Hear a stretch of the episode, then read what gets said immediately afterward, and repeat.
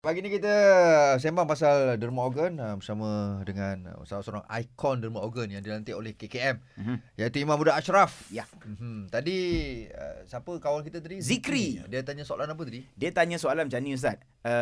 Kalau nak kata pasal penderma organ kan, dia bila waris dia dah mati. Sorry, orang tu dah mati. Lepas tu waris tu tak relalah untuk derma organ yang si mati ni.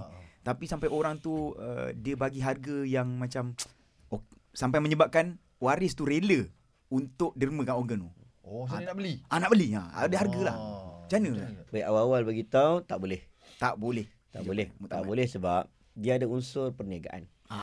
Derma organ tidak boleh ada unsur perniagaan. Dia kena beri dalam unsur sedekah, unsur sukarela. Okey, ikrar. Dia nak bagi, dia rasa dia nak bagi, tak ada unsur jual. Kalau ada unsur jual beli, maka ianya diharamkan dalam Islam.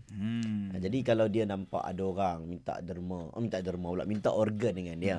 Minta organ, anak saya memerlukan dan sebagainya, dia pun tengok anak dia yang seorang lagi ni, keluarga sebelah orang lagi ni, yang anak dia pula memang mengikrarkan kata dia sudi untuk mendermakan organ.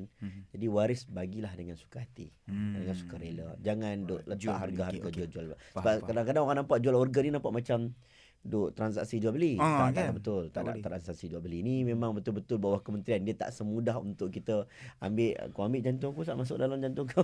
Dia tak semudah itu. Dia ada proses yang rumit sikit.